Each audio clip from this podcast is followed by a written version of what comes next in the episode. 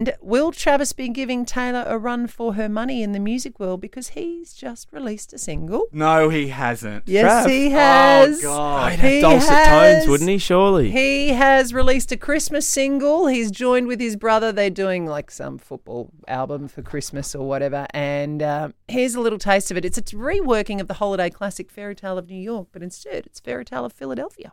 You's a lush, you're a crumb bum. You smell like some old scum washed up from the school and rotting away.